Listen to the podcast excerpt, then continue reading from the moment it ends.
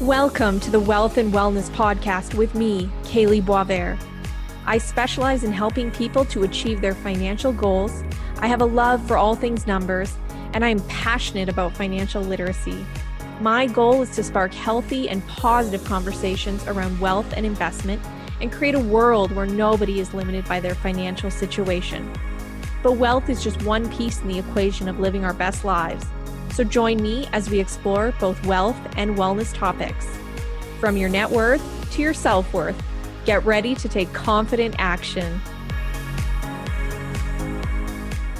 Hello, this is Kaylee, and thank you for tuning in to the Wealth and Wellness Podcast. Today, we are talking all about tackling the money conversation, and we are joined by special guest Erin Thorp. Um, I met Erin a few years ago um, when I was having in person events. So she very kindly agreed to come and talk at one of the in person events. Um, and these were one of the events that I hosted for just women audience. So there was a large group of women crowded into my boardroom. I was, you know, busy grabbing extra chairs because there were so many people that wanted to hear about what you were talking about that day. I remember it very clearly. And I also remember I first found out about you from hearing from my mom. My mom said, You have to reach out to this girl, this woman.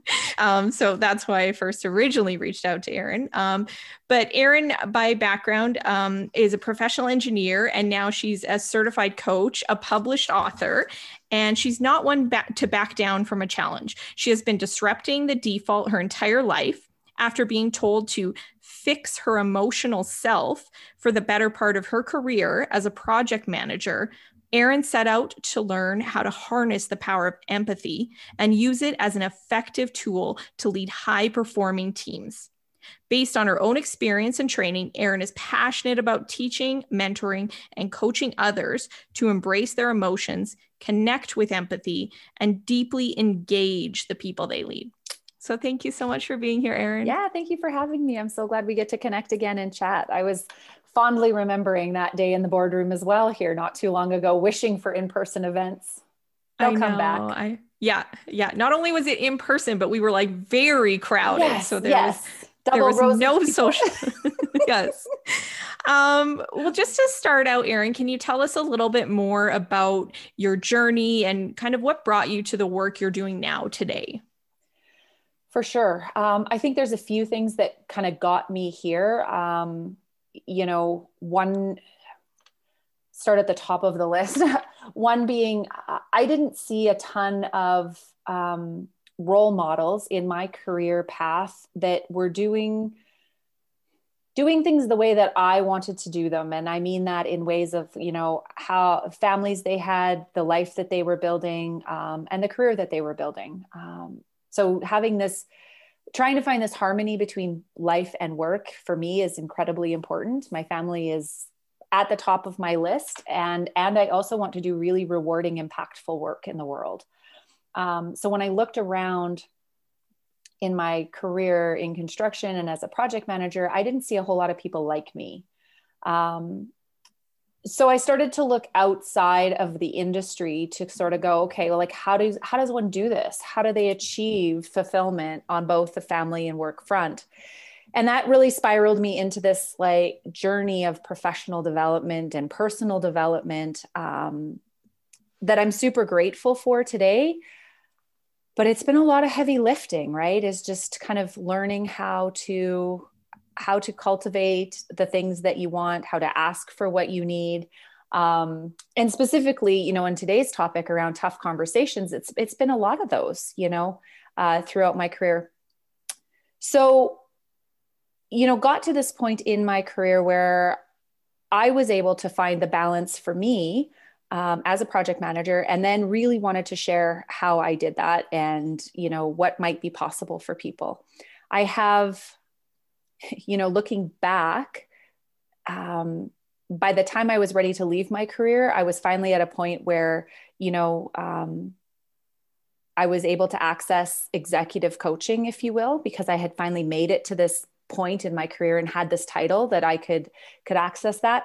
And I really got to thinking like why is it just like why do i have to slog through the trenches before i'm able to access this support what would it be like if we started to work with leaders early on in their journey early on in their careers arm them with the tools the skills the knowledge and give them a chance to practice these so that by the time they get to that executive level they've already got good habits high emotional intelligence. Um, they're able to kind of lead with empathy and connect to their people. So that's that's kind of what's brought me here to today. I focus with you know work on i work with frontline and mid-level leaders in corporations i work with business owners and entrepreneurs who are now growing their team to really strike that balance between great results and greater relationships yeah I love that. Mm-hmm. And like you said, too, getting that coach along the journey. I'm all about working with a coach and having these people in your corner to support you along the way on the journey. So I love that too. Well, and I Can think you before Oh, sorry, go on. No, it's okay. I was just going to say I think sometimes we get, you know, like we all have leaders in our journey. I don't know that our leaders have great coaching skills. And quite frankly, they need to be concerned about other things. And I think that's where this balance of having a leader who's who's in your corner and also a coach can be so powerful to really helping you find like your kind of sweet spot your your high performance you're highly effective but you're also highly connected to you and to the things that matter to you. Yes. Yeah. And you're right kind of picking a coach versus your leader because coach the benefit is like as an outsider sometimes they see the blind spots like we're so yeah. ultra focused or in it that they're going to see the things that you know when you're in the company you're not necessarily seeing as well. So exactly. um, i love that before we get into chatting then specifically about the tackling the money conversation um, can you just talk a little bit about what you mean by leading with empathy because that's something that you know is is the work you do and um, and your book was based on that topic but yeah. for people that don't even know what that means myself yeah. included just making sure yeah yeah well and i think that sometimes like people who are good at it probably don't even know that they do what they do and why they do it and people who who don't have access to some of these skills and abilities don't even know that they exist. I actually was talking to um, an industry contact here last week who said, I overheard a conversation between two people where one of them was saying that empathy is a skill that can't be learned. You're either born with it or you're not. Um, evidence would suggest otherwise. There are specific skills and, and behaviors that are highly correlated with the practice of empathy. And what I mean by leading with empathy is really to have that um, balance between performance and the people, right? So it's it's not it's sometimes easier to explain what it's not. So it's not this like super focus on results and it's not this bowing to the whims of my team and allowing everyone to have what they need and want. And you know um, to the point where there's zero structure and you never know if who's coming into work today. Because that's that's the opposite end of you know leading with empathy. There so there is there is still this element of we need to care about performance but we also need to have this eye on our people too. So practicing things like so some of the empathic skills are um, listening with the intent to be influenced right? Um, being able to take perspective. So, like you said, that coach has that outside view that things we can't see. When we lead with empathy, we're we're constantly cultivating that perspective taking. Like, what is it that I'm missing? What can't I see? Right? We're being curious about that. Um, we have this capacity to understand emotion and communicate emotion. So we're not scared of the emotional conversation when we lead with empathy. Um, we're not scared of it and we can maintain boundaries around it right? So we don't dive into our team members you know super personal issue and take all that weight on ourselves but we can allow them space to explore it. We can make accommodations in the work if it's necessary. Um, we can support them through the journey that they're on. And again it just comes back to that eye on performance and the people because we need the people to get the work done. So when we don't pay attention to the people, it's often the results that suffer. And we just sort of maintain focus on the results and keep pushing harder and harder and harder. when in my experience um, if we come back and have a little look at the people and figure out what might be going on there we can usually have better results yeah. And just as you're saying that it just sounds so relevant for everything we've been going through lately. Like oh if gosh. anything all we need like we need so much empathy totally. right now because like our work and careers have been turned upside down in our personal lives. So um, that's really good information for what we're going through right now especially for leaders to embrace that. And your book is called inside out empathy correct? It is. Yeah. Okay. it is. And um, yeah it's available on amazon and indigo uh, wherever you kind of buy your books uh, I was just going to say, you you reminded me of something. You know, we used to have this, or there. I don't know if everyone had this belief, but there was almost like this. Mm, I'm going to call it a belief because I can't think of another word right now. But there was this belief that we were kind of these, you know, we had this work self and this home self. Like there's Kaylee at home and then there's Kaylee at the office, right? And and we can only we have to kind of play that role or wear that mask or be that person. And what COVID has taught us in this time is that we are one person. Like, I am Erin who has three kids and a dog, and you'll see her walk by in the video probably. And you know what? Like, I can't hide that from you anymore because you're in my home. Right. And so it's forced us to become whole people. And unfortunately, as leaders, we've been taught to only deal with the work person.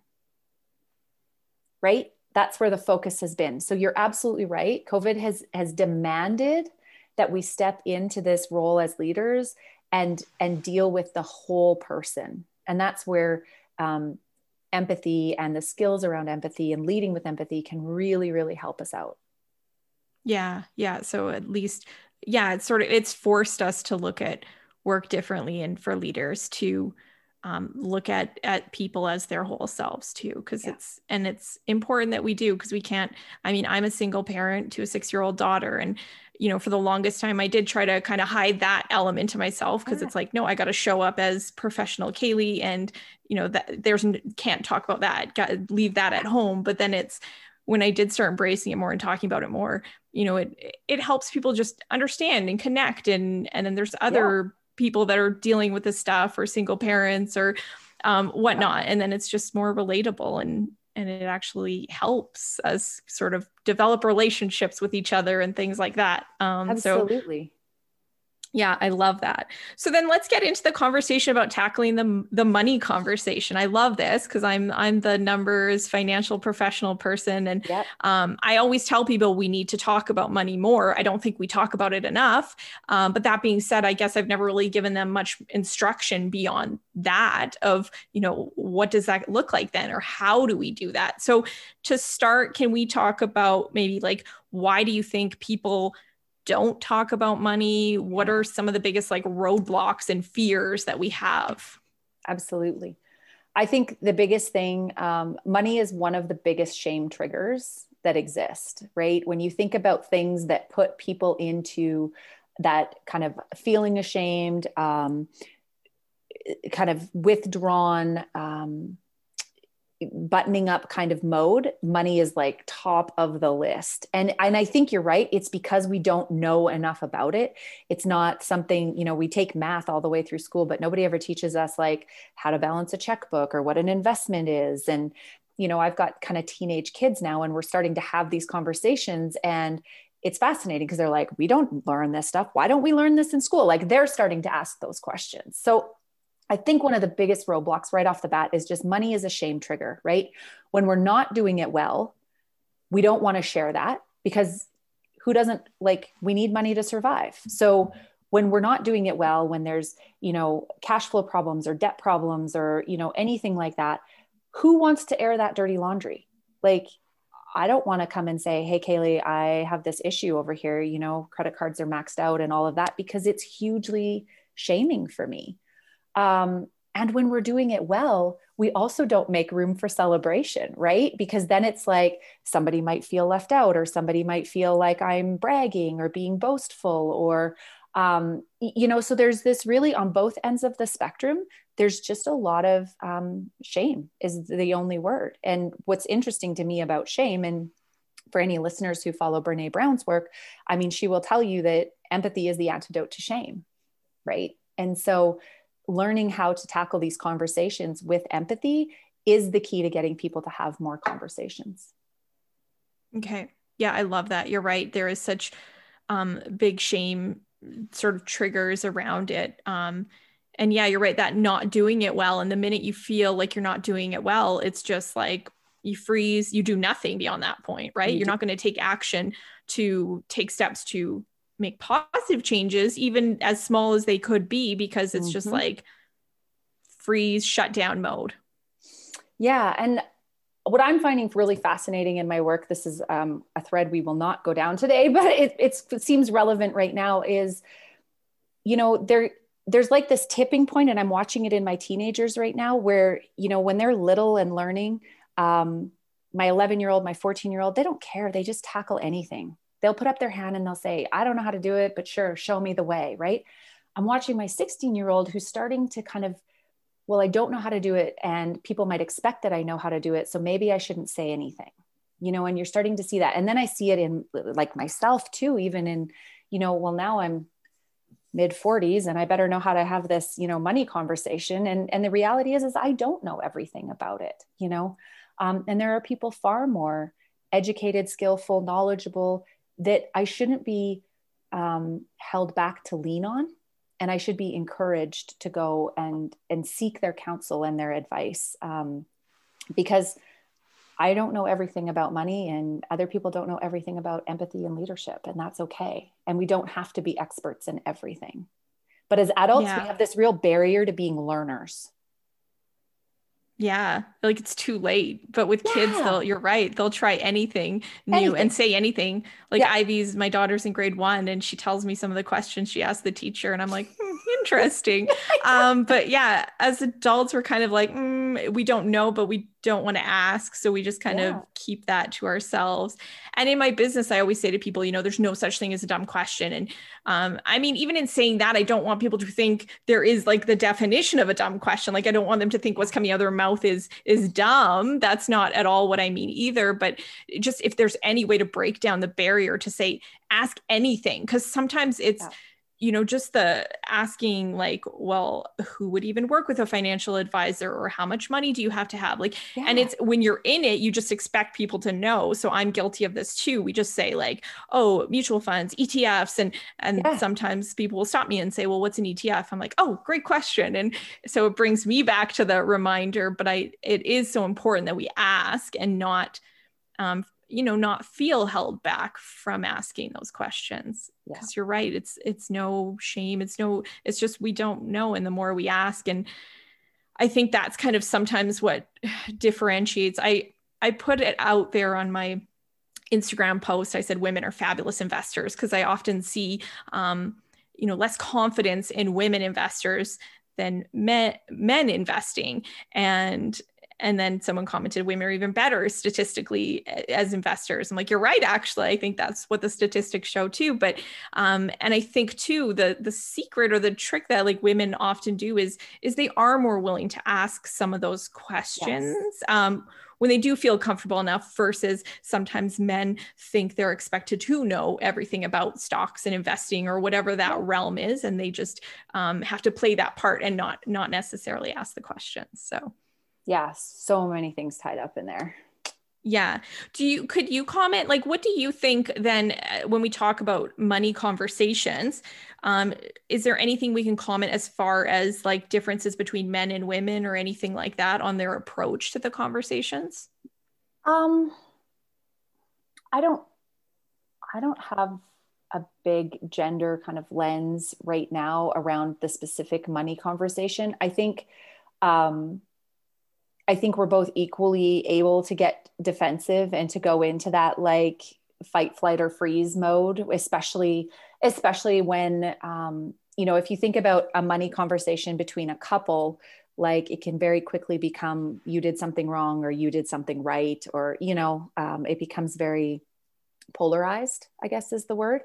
Um, and i think you know there's and, and I've experienced it myself, just that unwillingness to kind of reach out to my advisor and say, hey, we're going through some life stuff right now because you think you can tackle it on your own and it's going to be short lived and it's just this little while and then just this little while turns into 18 months and you know and you reach out finally because you're kind of at that breaking point and you have that conversation and it's you know you've got a plan forward in like a week and it's like why didn't i do this sooner? You know um and and i think that's you know the biggest thing is just being willing to kind of really look honestly at what's going on in your life and then to be willing to say either this is working or this isn't working and i'm out of my depth right? Like i'm not the expert.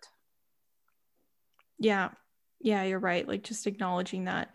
Um and yeah and just accepting that and and and asking for help from the people around us whether it is a professional or whether it is you know a trusted colleague or friend or someone in your life that you could you know think you can count on or would know that information but reaching out and not thinking you have to do it all on your own. I would i highly recommend that to people.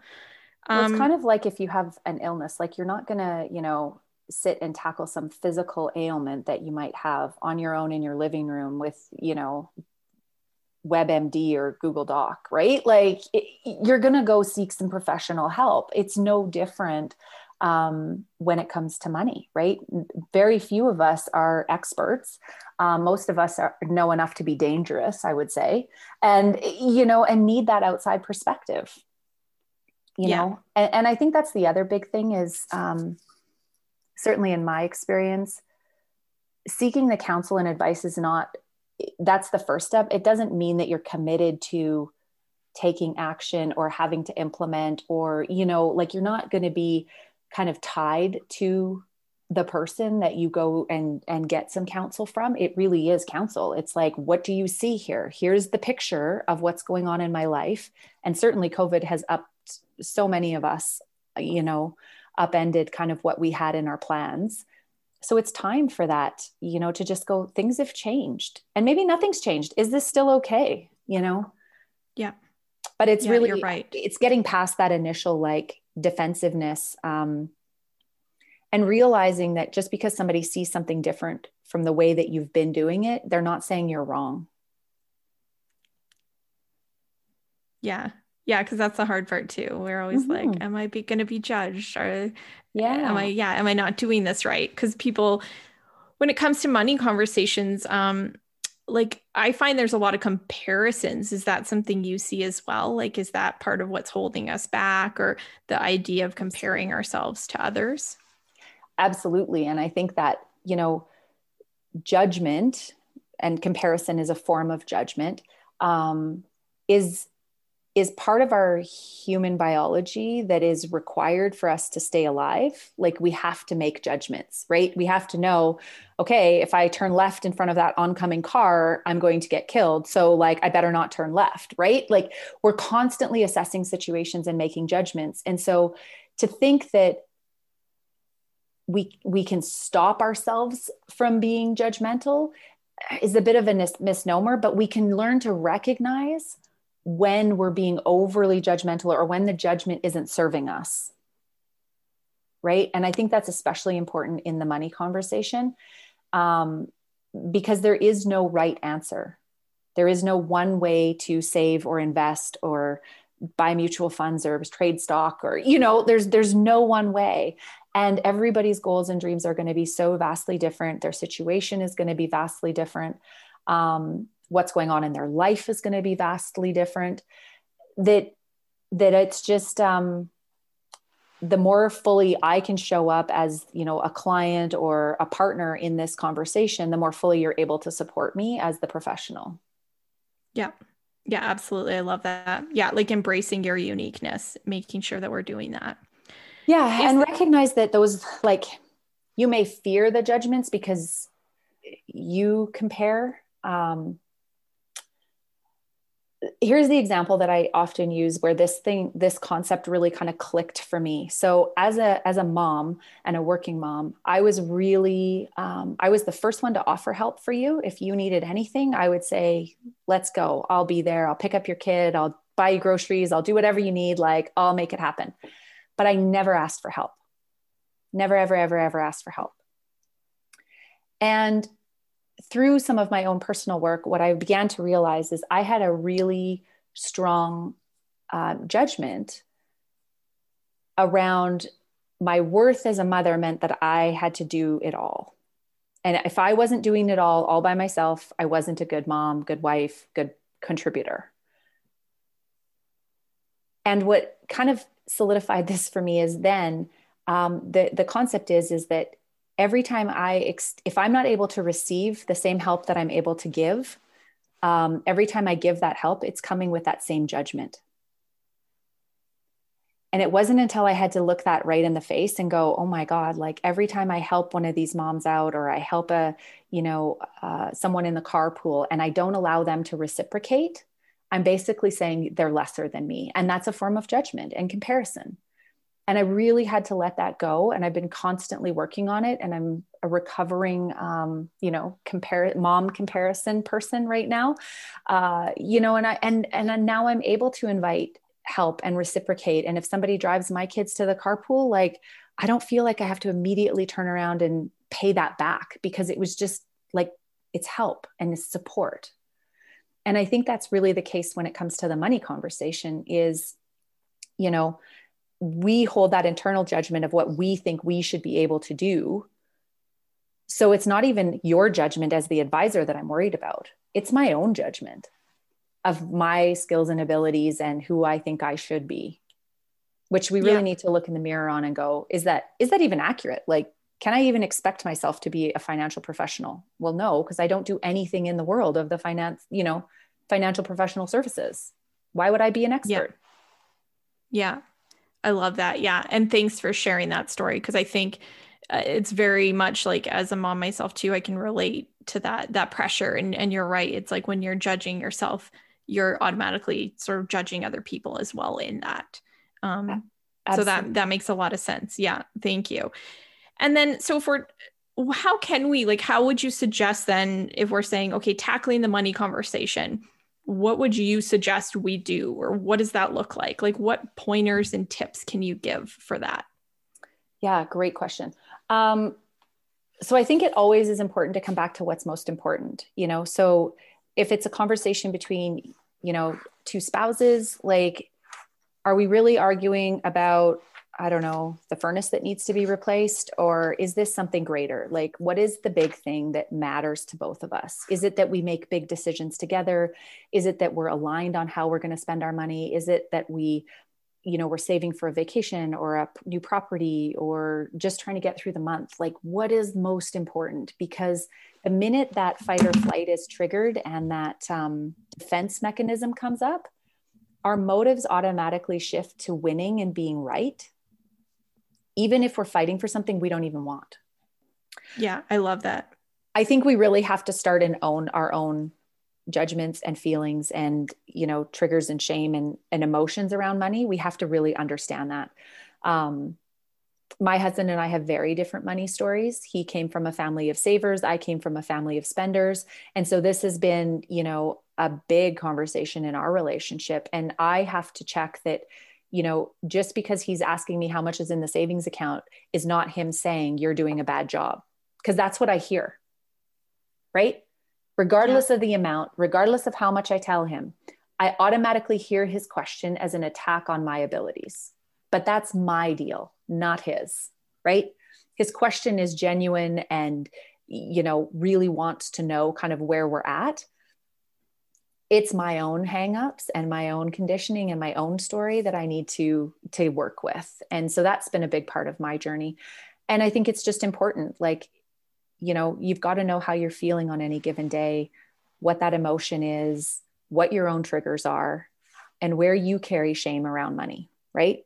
Because yeah. I can't because because I came from a family of spenders, saving is like really hard, right? And thank God I have him because he's making my life better, right? He's he's forcing me to do this stuff that doesn't come very naturally to me um, we have this little joke like he does all the research in the family, but if it's a big purchase to buy, like he sends me. He's like, you have to go buy this thing because there's no way I'm going to spend this money.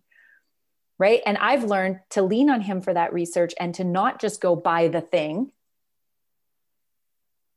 so that we can make yeah. the best purchase possible. Right? And now our kids are kind of watching this and play and they're always laughing you know over the holidays our fridge died. So we had to go get a new fridge and they're like well dad you better find the right fridge because mom's got to go buy it. But it's like that's how it works in our family and it's okay now you know? Like we're leaning on each other's strengths Yeah, I love that. And and seeing it as like complementary because sometimes I think when partners get together and if they have those differences, it's almost like they see it as sometimes like a bad thing or a, a potential cause for conflict or Mhm. struggle, but if you really see it for what it is and how how you can each play to your strengths and Totally. it's good for both of you at the end of the day, that's amazing. So sharing those background though that story those money stories so you can both come from a place of understanding to where it comes from where it comes from. I think it's really important when we're in those conversations around money too to really listen with that intent to be influenced to whatever the other person is saying. You know, you don't have to agree with their perspective, you don't have to say they're right or wrong, but you have to be willing to hold it for a little while and to look at it. I use this analogy in some of my teaching like our perspective is kind of like a ball, right? And I don't have one here. I usually do have one. I'm looking around my office. It's like a ball that we hang on to because it's ours and we want it and we hold on to it tight. Well, if I'm trying to look at your perspective, Kaylee, and you're trying to show me your ball and I'm holding on to mine, like I can't, I can't take yours. I can't understand it. So I have to be willing to set my perspective down just off to the side for a minute, take yours, look at it, explore it, ask some curious questions, and then give it back to you. And then I can pick mine up again, right? Just perspective taking is not saying, come to my side and be, you know, like my way is the right way. Perspective taking is just that. I'm going to explore what it's like to see the world through your eyes. And I hope in return that you're now more willing to see what the world's like through my eyes. Because once Yeah. somebody feels completely heard and understood by us, they're much more willing to hear what we have to say. Yeah, I love that. And that analogy of like, okay, we have to put down our ball first. I'm like, Mhm. oh, so then Mhm. you are fully, yeah, being open to their perspective. Yeah, absolutely.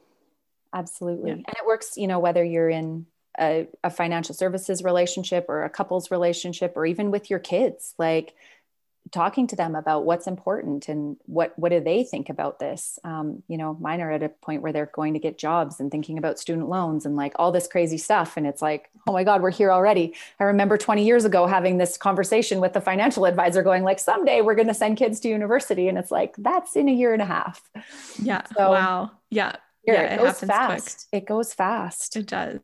It does.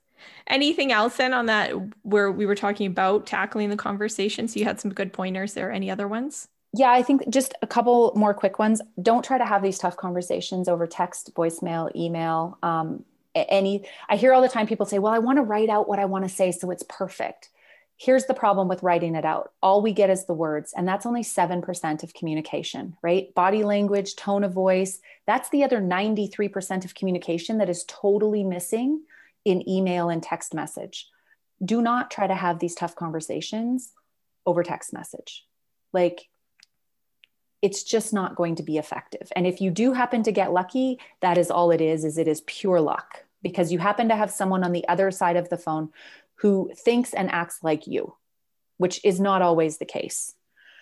Um yeah, what's the other one? I think, you know, give yourself permission to step out of the conversation if it gets heated. Give yourself permission to take a break you know if Yeah. if you're somewhere where it's like you know i can't say i need a break you could say can i just excuse myself for five minutes i need to go take a walk or get a drink of water or go to the washroom or you know something like that when we are triggered in our fight or flight it takes around a minute and a half to three minutes for that adrenaline rush and all of those emotions like the hormones and and chemicals that our brain releases to subside so taking a five minute break can really do wonders to getting things back on track Okay. I love that. think Those are really good. those are sort of the high level like big things without getting right down into you know nuancy stuff Yeah, no, I love that. yeah And for couples then that are like newly coming together, like that's where I find the conversation is um it's almost that it's it's difficult or it is that that uncomfortable or shame or whatever it is. But it's so it's like couples, you know, getting married or maybe they're um you know couples on their second relationships in life like you know they've been married and now they're um, divorced and they're with a new partner and I, I find there's still sometimes like a disconnect and they haven't talked about finances with yeah. that partner so for couples in the position where they haven't felt like they've been able to go deep in that conversation um, with their partner like what would you suggest for them um, to help get you them there because i think it is so important that we openly communicate oh, about absolutely. money um, for relationships. So if couples are kind of hesitant or on the fence about that, how can they get there? Yeah, I think in that case, it's really important to recognize that money is the content of the conversation, but really what we're trying to do is build respect and trust in the relationship, right? That's actually what's most important. And so, you know, going back to that that piece of advice around figuring out what's most important and coming back to that, you know, if couples could say, you know, really what I want is this trusting, respectful relationship with you. And part of that means that we openly share about finances. Um, we need to have this conversation.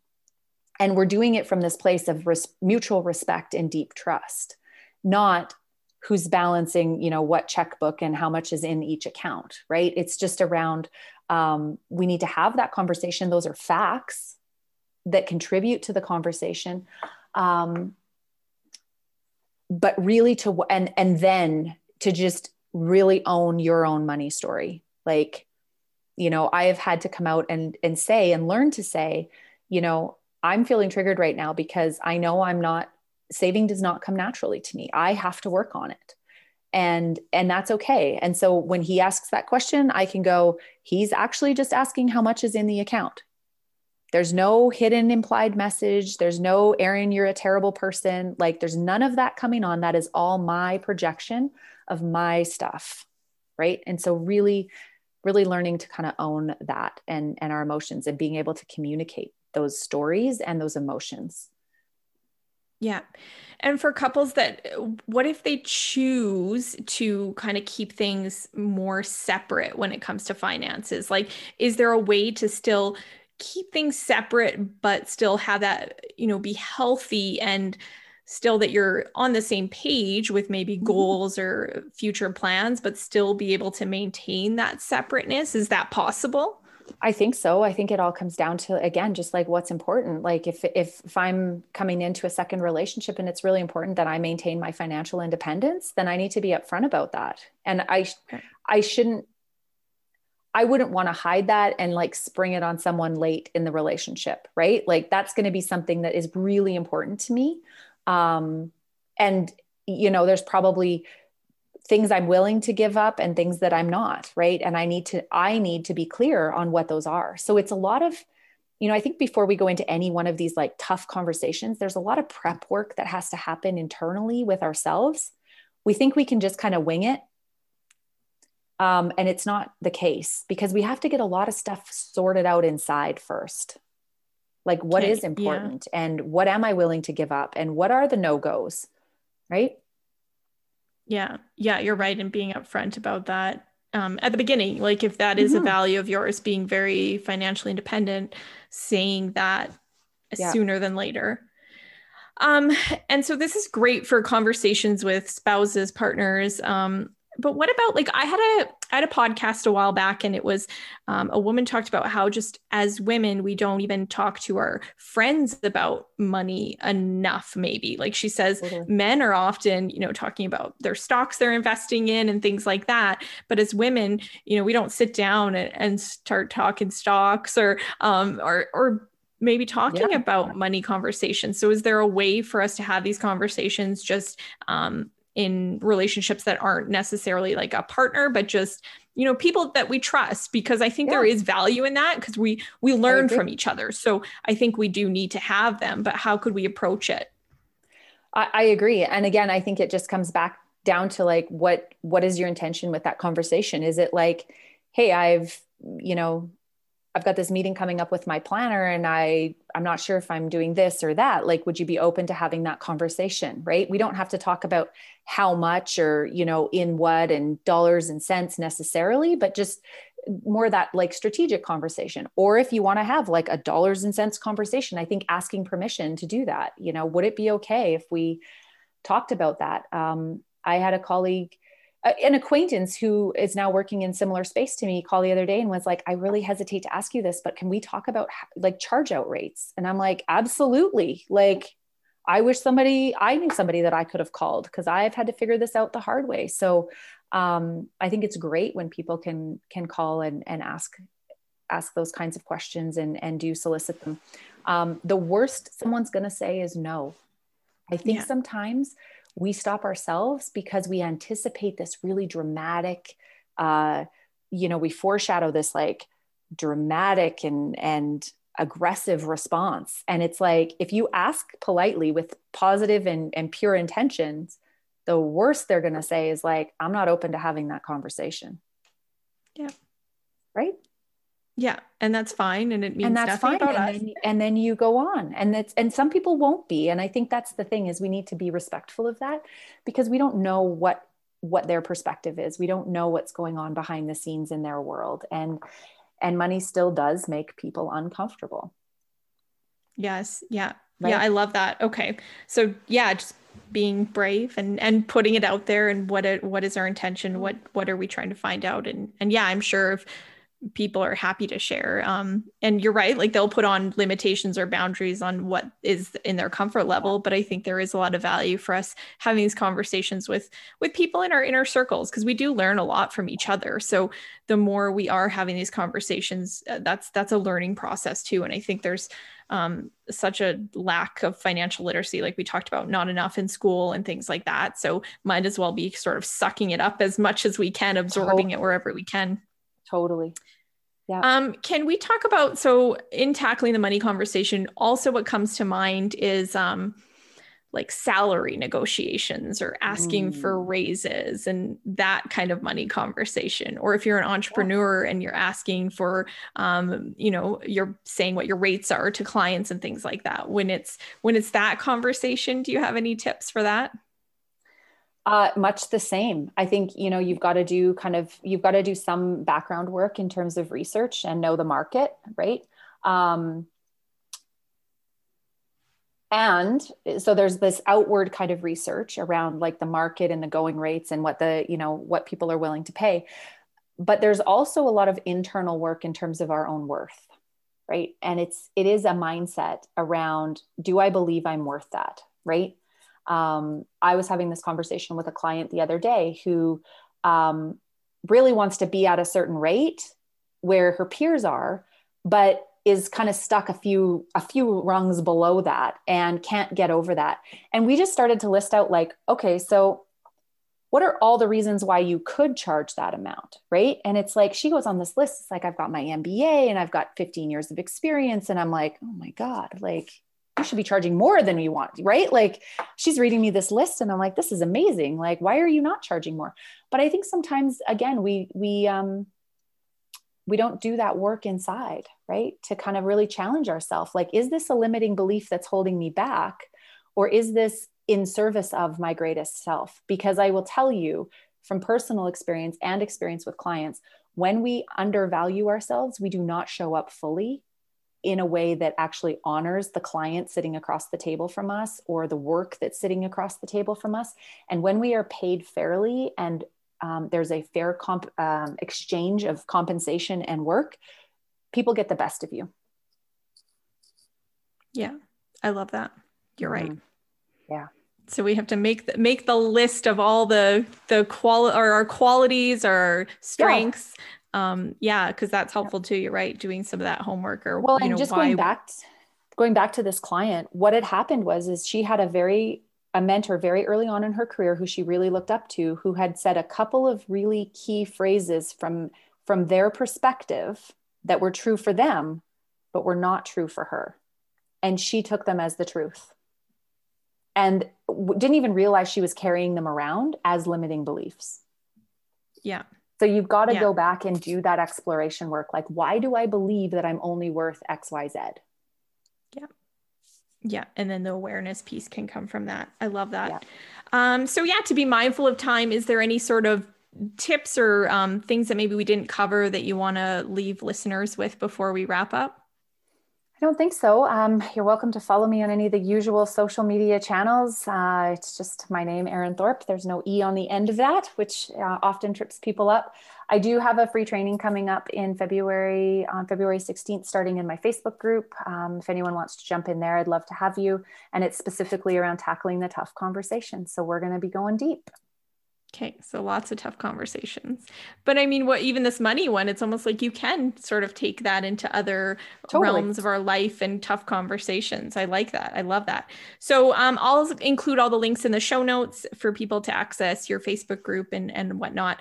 Um, so yeah, is that just the best way for people to reach out? Social media and yeah, I have a website, erinthorp.ca as well. So um, yeah, Perfect. Well, thank you so much for being thank here you. today, Erin. I loved that. This is, yeah, like just, you know, getting our minds open to, like you said, going back to what's important and, um, mm-hmm. yeah, going just digging deep into what it's about. And then it, you know, it's not about just the money and the numbers and the yeah. dollar signs. It's, it's going deeper than that. So, yeah, I love that very good tips. Thank you so much, Erin. So, thank you. thank you everyone for joining, and we will catch you next time. Thank you.